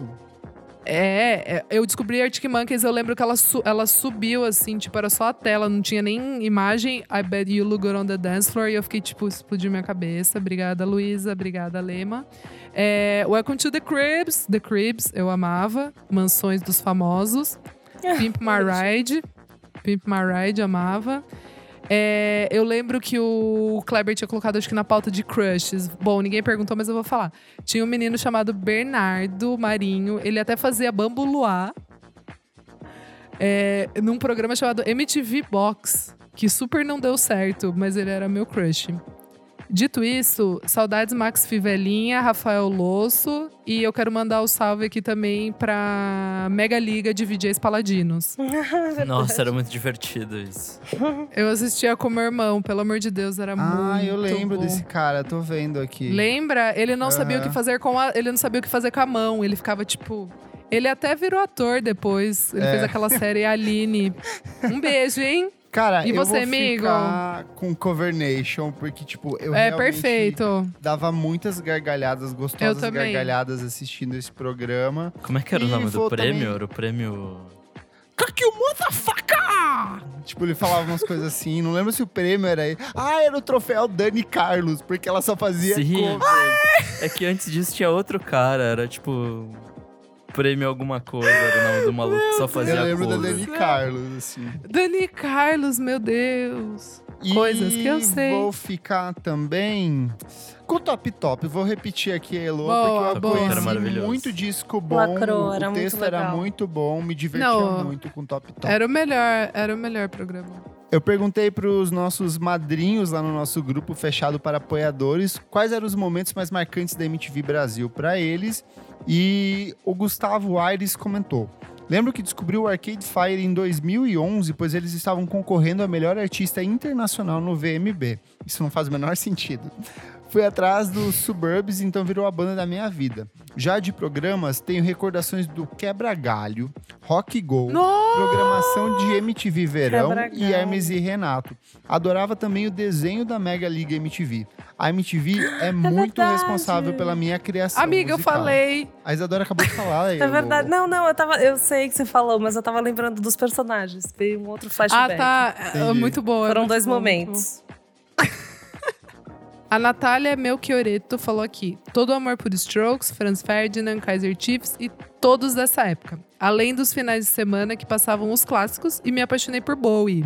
Além de assistir todos os canais é, com músicas em espanhol. Boa, tinha mesmo. MTV, sei lá o que, latino. Latina. Não sei.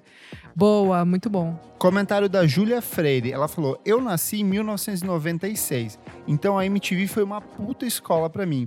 Descobri muita coisa e o rolê indie 2000 marcou demais. Sobre os programas, sinto falta de Hermes e Renato, Disque, Videoclash, Chapa Coco.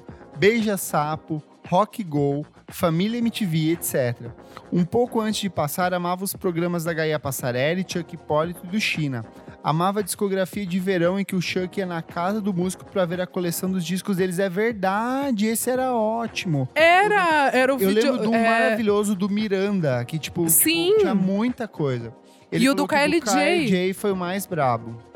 Foi Eu Sabe o que, tinha também. também que eu esqueci? O- No finalzinho eles fizeram algumas edições do Rock na Estrada. Era muito legal. Nossa, tinha o Verdade. Família também. Não, ela família falou alguém aqui. falou, é. E o Rock na Estrada. Nossa, Muito nossa, meu Deus, que maravilha. O Pedro Henrique Carvalho falou aqui: saudades de Disque MTV, Top Top, Cover Nation, Rock Go, MTV de rua, etc, etc. Todo o meu gosto musical até a adolescência foi moldado por lá. Boa. Acho que eu, de todo mundo aqui também, amigo. Boa. Então é isso. Manda mensagem pra gente lá no post deste programa no Instagram. Conta pra gente qual que é o seu momento favorito da MTV Brasil, que a gente vai ler na próxima edição do programa. Espero que vocês tenham gostado, porque aqui a gravação foi extremamente nostálgica pra gente. Foi mesmo. Boa. Vamos pro próximo bloco? Bora. Bora. Não paro de ouvir.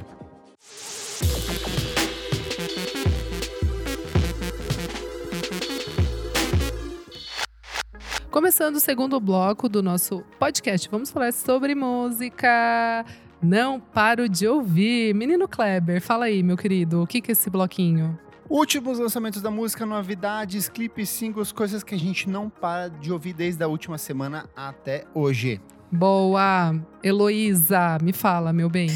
O, oi, o Doca me mandou um disco que saiu agora, que eu gostei muito, assim, da Anna Birch. Saiu. Ah, é bem bom. É, então, ela é uma garota dos Estados Unidos que faz um indie rock, assim, é, bem gostosinho. Chama Bem a nossa cara. Bem a minha cara, se você sabe que eu gosto, você vai gostar também. E assim, tipo, é bom, é gostoso de ouvir numa Quaren, tipo, não tem surpresas, não tem badges. Então eu gostei por causa disso. Explodiu minha mente? Não, mas assim, Não. gente, eu não É quero, que nem quero pra isso hoje. pra mim agora. Nem quero isso pra mim agora. Ninguém quer Então, isso. Ninguém Anna quer isso. Birch lançou If You're Dreaming. Vale a pena ouvir. É gostoso, é delícia pra ficar em casa. Vem, vem. E Vem você, meu nessa. amigo. vem nessa. E você, meu amigo Nick? Bom, algumas semanas atrás, acho que eu falei do Run the Jewels, que tava pra lançar disco novo, e eles lançaram dois singles há alguns dias, eu não sei quantos exato, porque Bem bom. na quarentena tanto faz os dias, é tudo igual. É, os singles são Ulala e Yankee and the Brave. Nossa, é tipo Run the Jewels em sua melhor forma, porradeiros pra cacete, pesado a rima. É, eu ouvi uma muito bruta, não sei qual que é. É assim, A eles batida geralmente é pesam muito a mão boa. e essa tá tipo É, Potente. eu ouvi. Não, nem vi o nome da música, vi- eu tava ouvindo rádio, daí eu ouvi essa música aí. Eu falei, eita. É, então, eu tô bem ansioso por esse disco, assim. Eu, na verdade, não sei quando vai lançar, desculpem ouvintes. é, depois eu trago as informações. É que não tem, não tem data ainda. É. Eles só falaram que vai sair, mas não deram data. É, então, Legal. com o Coronga rolando aí é difícil. Mas enfim, ouçam esses dois singles pra quem gosta de um rap mais pesadão. Vai nessa que é sucesso. Pensei Tá que você ia bom. recomendar o Thundercat. Cara, eu nem, eu nem ouvi, eu não tô ouvindo nada de novo. Tá. É, boa, boa. Eu tô, eu tô mais ou menos assim, tô ouvindo bem Eu menos coisa, mas, tá- mas Na tá minha tudo segunda bem. Dica você- eu explico por que, que eu não tô ouvindo coisa, coisa nova. Mas vai aí. Eu Boa. acho, que eu, já- eu acho que eu já sei. Eu acho que eu já sei. Boa. Vai, amigo Kleber. Tá. Saiu música nova da Laura Marlin, que diferente da Haim, diferente da Lady Gaga, ela decidiu lançar um disco dela de surpresa nessa sexta-feira. Eu ia falar A- isso. Ah, você vai falar dela? Não, Então não, fala. Não, fala super, fala super, fala. O disco se chama Song for Our Daughter e a música se chama Hell Down. Eu achei extremamente Johnny Mitchell, perfeita, o uso da voz, só que com uma pegada mais pop em relação ao que ela fez o Semper Femina. Exato. assim, Laura, eu sei que você tá ouvindo porque você ouve o nosso podcast. eu amo. resto da vida, conte comigo pro que deve, comigo pro que deve. Sempre, é, tá? É sempre. Perfeita. Outra, a minha POCzinha favorita, Troy Sivan, lançou música nova que se chama Take Yourself Ah, eu Home. adorei. E é perfeita. Parece aquela música a do Sorrow Frank Sim. Ocean, produzida pelo Jamie XX, assim. Porque ela vai numa pegadinha meio R&B, numa pegada R&B sujinho, e no final ela vira meio que taquineira. E por falar em taquineira, saiu um dos trabalhos que eu mais estava aguardando, que é What We Drill, da Yidi, que é a nova mixtape da nossa produtora nova-iorquina ascendente Braba. sul-coreanas favorita Lindíssima. eu acho que é o trabalho mais é, desafiador da carreira dela, no sentido de que ela se desafia muito. Ele é muito mais um disco voltado pro hip hop do que pra produção eletrônica. Tanto que tem muita rima, o jeito dela cantar É, muito verdade. com foco na rima. E, tipo, ela tem muito convidado. Então, tipo assim, sei lá, as músicas do disco, todas, assim, eu gostei muito, porque elas estão com muitas camadinhas, muitas texturinhas gostosas no fundo. Então, me surpreendeu muito o trabalho da menina Id, com a mixtape What We Drew. Boa. Isa, e você?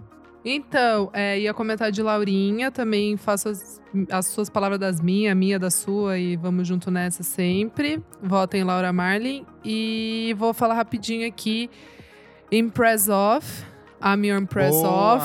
Eu amei, achei bem legal. É, eu e Renan Não conversamos a que você ia recomendar. eu gosto bastante da, da Impress Off. Eu acho ela muito boa. É, Lo- Lo- Laura, Lorelei Lor- Rodrigues. Lorelei Rodrigues, fala brasileiro. Lorelai. Lo- Lorelei Lor- Rodrigues. Lorelei Rodrigues. Ai, muito bom. É, é, muito, é muito legal que os singles que ela tinha lançado 10 de 10, eu achei perfeitos. E Mas faz tem muito mais contexto no disco, né? Exato, eu ia falar isso. Eu não sei se agora, eh, sei lá, tem um ano, assim, mais ou menos, eu entendo um pouco é, álbum, assim, sabe? Tipo, de, de ouvir mesmo, assim. Aham. Antes, antes é, sei lá, eu falava, ah, que legal essa música, depois desce e tal. Mas agora, quando eu ouço um álbum e eu entendo os singles ali dentro, fica muito mais legal. Esse álbum dela faz, faz total sentido. É que É esse muito- tem, tipo, as vinhetinhas, tem a mãe Exa dela exato, Tem exato. vários trechos que se repetem ao longo do disco também, né?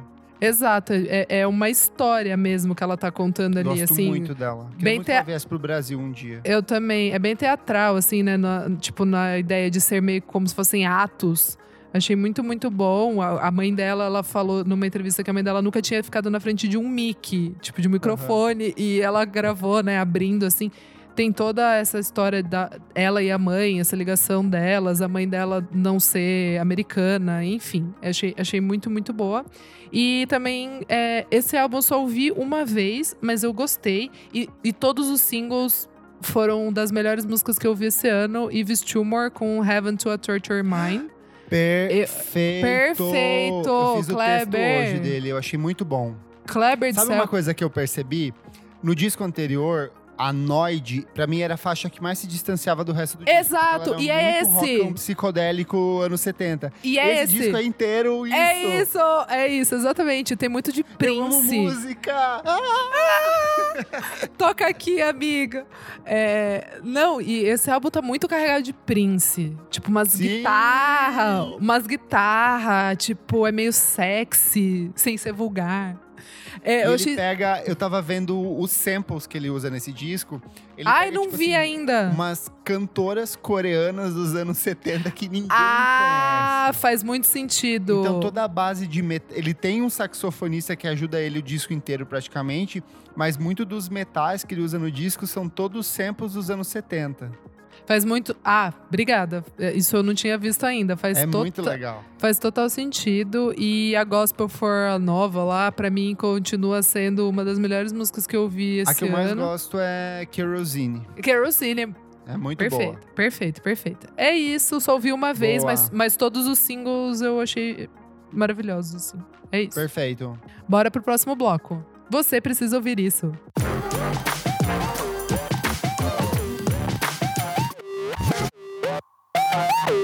Chegamos aqui ao terceiro bloco, você precisa ouvir isso. O que, que é esse bloco, Isa? Nesse bloco trazemos diquinhas audiovisuais, pode ser de qualquer data, coisas que a gente tá revendo ou que a gente descobriu, mas que não necessariamente foram lançadas esse ano. E o que, que você traz hoje? Gente, o de hoje eu não vou ser muito musical. Posso dessa vez não ser Ah, muito perfeito. musical? Você Posso? assistiu o documentário Por- dos Tigre? Ai, tá na lista. Ah, tá na lista, É, cara. Tá na- Não, calma, tá na lista, calma. eu também não assisti, Mas- eu tô pra, pra Não ver dá se- Eu também. Ah, tá Vamos bom, ver essa ótimo. semana. Vamos ver todo mundo essa semana, então. A gente comenta Boa. no próximo. Fechado, boa. Não, mas as Combinado. minhas, as minhas duas diquinhas é, foi o The English Game, que eu achei muito legal, que tá no Netflix. É uma série sobre hum, é, como o futebol moderno se, se formou na Inglaterra. Achei muito legal, não sabia de, de nada, Você tá assim. muito na carência de, do isolamento. Você tá vendo, tipo, documentário de futebol. Não é doc, não é doc, é série. Aí é pior ainda. Por quê? Eu amo. Qualquer. Certeza Gente, que foi eu sou- o Lúcio que te passou. Certeza. Não, ele falou. Não, ó, olha, olha como é que foi. Eu falei desse negócio da Luz falou: Ah, eu assisti, mas você não vai gostar. Eu falei, cara, qualquer coisa. Eu sou gado de britânico, qualquer coisa que eles mostrarem, se for um frigorífico em Lancashire, eu vou assistir. Tipo, qualquer coisa. Você falou a palavra britânico na edição passada pelo menos umas 15 vezes que eu contei Então- no primeiro bloco. Gente, eu sou muito gado, desculpa. Desculpa, nasci no país errado. É, então, daí essa série. é- É minissérie, são seis episódios, 50 minutos, é bem legal. E outra que acho que o Kleber já falou aqui, mas eu, é, eu nunca tinha parado pra assistir. É, os filmes do Estúdio Ghibli. Sim! Maravilhoso! Qual e ai, amigo. Então, eu assisti com a minha mami, o Totoro e as cartas. E hum, serviço de entrega da Kiki. Da Kiki. Ah, esse é o mais Eu fofinho. Ai, mas eu achei muito fofo. Ele é fofo. É que eu acho que ele podia ser uma série, não um filme. Ah, faz É, boa, faz todo sentido. Você Faz tem todo- que assistir. A Viagem de Shihiro, você já Tá, assistiu? tá na. Tá... Então, a Viagem de Chihiro eu vi, acho que com meu irmão há muitos anos, eu não lembro de nada. Tá. Era o único que eu, que eu acho que eu, eu tenho quase certeza que eu vi esse filme. Mas, Você mas tem que não. assistir, então, o Castelo Animado. Castelo Animado o Pônio. Castelo no Céu, que também E- são e- bem bons. e o e Pônio, né? Também. Pônio eu acho, eu gosto. Mas é que, tipo, eu acho os outros melhores. Então, mas o que eu ia falar, que eu achei muito gostosinho também, é que a trilha é muito gostosa. É muito bom. É muito gostoso de assistir. E, e para essa época, super recomendo, gente, mesmo. Assim, foi a coisa que eu mais fiquei, ai, que bonitinho, que delícia. É isso. Boa. Boa. E você, Elo? Bom, eu assisti uma série muito legal também essa semana, pra quem quiser, chama Feel Good, está no Netflix. É, é uma série britânica, então Isadora pode ver que você vai gostar. É sobre uma, uma menina, eu não vou dar spoilers, mas uma menina canadense que faz stand-up e começa a namorar uma menina britânica. Então, enfim, é bem legal. Stand-up, a comédia, não o esporte aquático. Stand-up comédia. Deus me Não livre que eu vou stand-up ver um paddle. negócio sobre stand-up paddle, né? Tipo, Mas não é stand-up, é, é comédia ou é esporte? é comédia. Ah, tá bom. Ai, Elo! a- Eu fiquei Amei. confuso na hora que você falou. É Amei, legal, é amei. meio deprê, meio engraçado, sabe? Essas coisas bem britânicas, assim. É, vale a pena ver. É, episódios curtos, então, minha vida. E eu fiquei vendo, é, eu fiquei ouvindo de verdade essa semana a playlist que a Papisa fez pro nosso Spotify. Boa. Tá bem babadinho. Bari da quarentena, muito gostoso, meio dançante, meio pra ouvir tomando banho, não sei, sabe? Daí você escolhe o mood. Muita coisa boa, tem Metronomy, tem Cell, tem Fleetwood Mac, tem várias coisas babadas. Tá bem massa. Blur, que eu amei. Tá bem massa. Então, enfim, a gente vai começar a soltar umas playlists também semanalmente. E essa foi um bom começo. Essa semana tem a do Dota. Essa semana tem do Dota com bandas britânicas do passado Mais e uma pra presente. Muito legal. Então, assim, acompanhem e realmente muito gostoso, assim. Eu adorei a dela. Então, essa é a dica. Boa. Klebs? É, nos últimos dias eu tenho procurado coisas que me tranquilizam, que me dão bom humor. Então, assim, depois que eu termino todas as coisas do trabalho, depois que eu termino todas as coisas do site, eu tomo meu banho, eu coloco uma garrafa de uísque para esquentar em banho-maria. Que Eu maluco. coloco uma calcinha bem rendada e confortável. Eu acendo um derby e dou uma deliciosa talagada para bronzear os meus pulmões. E boto o quê? Brothers in Arms do Dire Straits pra tocar. Nossa! Porque Você é colocou no forma- Twitter. Você colocou porque no Twitter. É a única forma que você pode apreciar um Dire Straits. De calcinha, fumando um derby e bebendo uísque quente. O Que Dire louco. Straits, pra quem não sabe, é a única banda em que parte da sonoridade ela só funciona depois do quê? Do seu segundo divórcio. Então você tem que ter uma experiência emocional pra você sentir essa Gente. energia desse rock do papai, desse daddy rock gostoso, desse É daddy rock daddy rock. trabalhado. É Pra quem maravilhoso. não sabe, o Brothers in Arms é o quinto álbum de estúdio do Dire Straits. Ele tem mais de 30 milhões de cópias vendidas e você provavelmente ouviu pelo menos quatro dessas músicas, que é So Far Away, Música que a gente Nothing, canta errado. Walk of Life, Your Latest Trick, que é o de onde vem o, o, san- o funk do sax da Melted Videos. Então assim, Gente, Do Bom Dia Meu. Consagrado, sim. do Bom Dia, Meu Exato. E a Então, gente assim, canta errado essa música do Sofa, Sofa Away. So Far Away. Tipo, cara, esse disco ele é tão ruim e tão maravilhoso ao mesmo tempo, e tão Ei, brega, ei, e tão ei. perfeito. Tipo, É muito bom. eu não sabia que eles eram ingleses. Pra mim, eles sempre foram americanos por conta dessa, tipo, levadinha meio country. E com essa, a gente fala de quatro coisas britânicas em curto Uh! intervalo de tempo. Isa, você pode pedir a próxima música. Eu vou pedir música, hein? Então é isso, Pra você que quer um momento de sossego, pra você que gosta de um bom rock and roll, Dire Straits com uma calcinha rendada é tudo de bom. Depois dessa, Só a gente vai embora sem falar Peraí, tchau. só pra encerrar, é, o Neon Indian lançou uma mixtape muito boa de Ítalo! Disco. É uma hora de Ítalo Discos obscuros dos anos 70 e 80, só que tem algumas coisas bem legaisinhas conhecidas, então vale muito a pena você se jogar nessa playlist dele também. Nossa, eu vou super E ouvir. ele, E, amigo, e ele colocou um chiadinho, tipo o de Neon Indie, assim, umas distorção, um sintetizador meio que complementar, então vale muito a pena. E eu amei aquela dica que você deu semana passada, Change, né, a banda. Ah, é muito boa. eu muito amei, boa. eu amei. Coloca Que na bom. sequência aí pra dançar Mas em você vai, casa. vai gostar dessa, dessa playlist, dessa mixtape, na verdade, do Neon Indie. E você, Boa. Nick? Bom, é, na minha quarentena eu tô lendo aquele livro Mil e Um Discos para é, ouvir antes de morrer. Ai, demais. Tenho aqui, tenho aqui. E aí já ouvi uns 20 deles, falta só mais 980 pra poder morrer em paz. Ó, É, assim, ele não é o, os- tem muita coisa boa, mas tem muita coisa meio tem coisa- esquecível ali Na no verdade, meio. eu acho que a maioria das coisas é bem merda do que tem ali. Então, eu acho, tô achando interessante pra ter uma perspectiva histórica de música pop. e É tal. legal, é, é legal. Enfim, eu cheguei em, em dois discos maravilhosos do Frank Sinatra, em The Wee Small Hours, que eu já tinha recomendado Ah, há muito amo. tempo. Sim, clássico. Eu É, amo. E também tem o Songs for Swing- Swinging Lovers, que é maravilhoso. É tipo. É o Frank Sinatra de bem com a vida. É, Ai, ó, eu gosto, eu gosto desse homem. que mais? Tem Thelonious Monk com Brilliant Corners, que é maravilhoso. É, tem dois do Miles Davis com Birth of Cool e um que ele vai lançar lá pro fim dos anos 50, o Kind of Blue, maravilhoso. Enfim, eu ainda tô é, no finalzinho dos anos 50, tem muita coisa boa, muita coisa que eu nunca tinha ouvido falar, tipo Sarah Vaughan. É, acho Ai, é essa bem- ela é avó é, marav ela é maravilhosa. é bem a Eu cara amo. da Elo isso. É, Nossa, chique. ela e Billie Holiday ali, ó. É. dupla Nossa, eu ouvi um disco da Billie. Holiday que é maravilhoso, assim.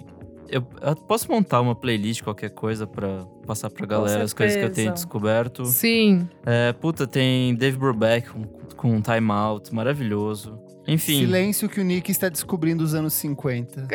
eu tô, basicamente, eu tô ouvindo muita coisa. Cara, Ai, eu nunca tinha ouvido. Ray É uma Charles. época especial. Ai, É uma lindo. delícia. Eu acho tão louco coisas lançadas antes dos anos 50, porque pra mim não existia nada. Pra mim era Nada, é. sabe? E tem umas coisas tão incríveis nessa época. E uma coisa que eu descobri que eu odeio, é, voltando ao programa que a gente gravou, eu odeio country. É chato pra caralho. Sério? Puta que pariu, é muito chato. Tem que, não, tem que aprender. Não, amigo, é difícil. Esse é o ponto, é difícil. Nossa, não. tem muita é- coisa. Não. Não, tem muita coisa ali que, que eu Ó. acho que você vai gostar. O segredo é começar com Dallas Company, com Alô, galera de cowboy. que é difícil não gostar. Daí não tem erro. Exatamente. Mas enfim, é isso. Eu vou montando playlists conforme eu for descobrindo coisas novas e vou colocando lá. Aí. E é isso. Maravilhoso. Então a sua Boa. recomendação é o conhecimento, porque o conhecimento te apresenta um mundo novo de possibilidades. Exato. Faça isso. igual ET Bilu e busque conhecimento, porque. Enfim, é isso. Só Boa. ele salva. Comentários da última edição do programa referentes a músicas que todo mundo Ai, canta foi muito errado. divertido. Foi uma das edições mais divertidas de gravar e eu acho que uma das edições que as pessoas mais gostaram de ouvir. Aí, aí eu perguntei lá no nosso Instagram qual era a música que todo mundo cantava errado. E aí tem um comentário aqui do Olho Ouvido. Ele fala outra do Tim Maia, que é descobridor dos Sete Mares, que ele cantava Scooby-Doo dos Sete Mares. Ai, gente. E É, eu aí vi bastante é uma gente comentando galera que isso. canta, cantava assim. Outra que cantava também caco. É, ela falou assim, é a Clarice Cobra. Ela falou: Ok, eu cantava quem não tem caco de vidro que atira a primeira pedra até hoje. Então ela descobriu no Nossa. Honesta, honesta. Uma amiga me mandou mensagem falando que ela achava realmente que era bolo guaraná, suco de caju. Então, assim, Viu? Viu? Outro comentário aqui, ó. Do Lucas Henriqueon. Ele falou assim: episódio engraçado demais. A Elo comentou de Kid de Abelha e eu lembro que minha tia cantava. sou errada, sou berrante no refrão de Nascente. essa é muito boa. Sou berrante. errada, sou berrante. tipo, pô, é perfeito. A Vitória da Laleuca comentou uma muito boa também, que ela cantava Sex on Fire. Em algum momento ela. Nanana, homem de sal. Essa é boa. A gente podia fazer um podcast só desse tema, assim, né? Tipo, Pra sempre, pra só sempre. ficar rindo disso. Em algum momento Então, a gente vai ter que revisitar mandem- esse tema porque é mais. maravilhoso. É. Mandem mais coisas, porque quem sabe a gente faz uma edição 2 desse programa só com as recomendações de vocês. Muito bom. Ah, a Chessiquinha também falou que é, ela cantava o Você é meu amor, te quero de novo, te ensino a tricotar, tricote de novo. Que era o negócio do fricote, que eu sei lá o que, que é fricote até hoje. Você é meu amor, te quero, Te quero de de novo. novo. Exato. Bum, bum, bate, bum, bum, chicote. Não, é, mas. É não, não, mas essa parte do. negócio. É, é. Mas ela cantava Eu- como eu sei que também canto tudo do errado. povo. Te ensina a fricotar fricote do. Do- Bobo? Do povo. Hum, não sei mais. Enfim, Para sempre errado essa música, hein? Ninguém E sabe. também ninguém tem o I Will, sabe. Survi I Will Survive com a I Wilson Vai, que virou meme em alguma Maravilhoso. época Ai, do passado. verdade. Verdade.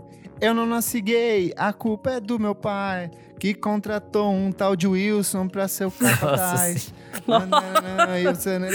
Gente, gente, não vamos eu entrar em tanto gay detalhe. E me assumi. É muito boa essa versão. Nossa, e uma coisa Olha, que não eu queria ter entrado no programa, mas acabei não entrando, eram as legendagens de músicas eh, de anime japonesa ou de, de coisas eh, desses programas tipo Jaspion e coisas do tipo, que eram maravilhosas. Ai, verdade. É verdade. Eh, qual que era que eu tinha mandado no grupo do...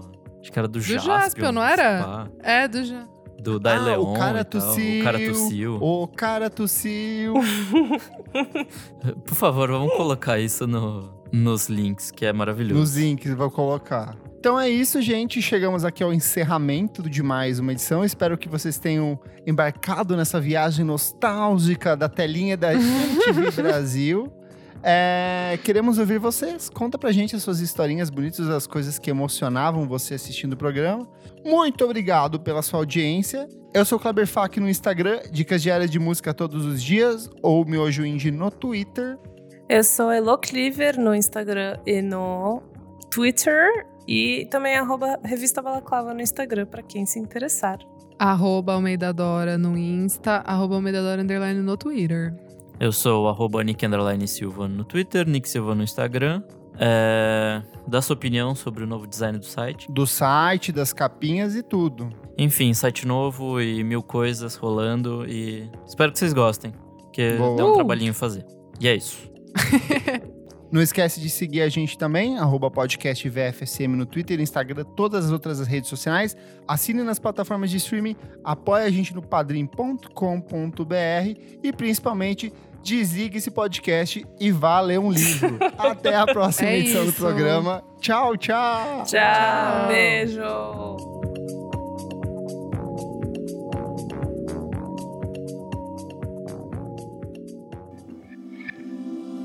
Esse podcast foi editado por Nick Silva.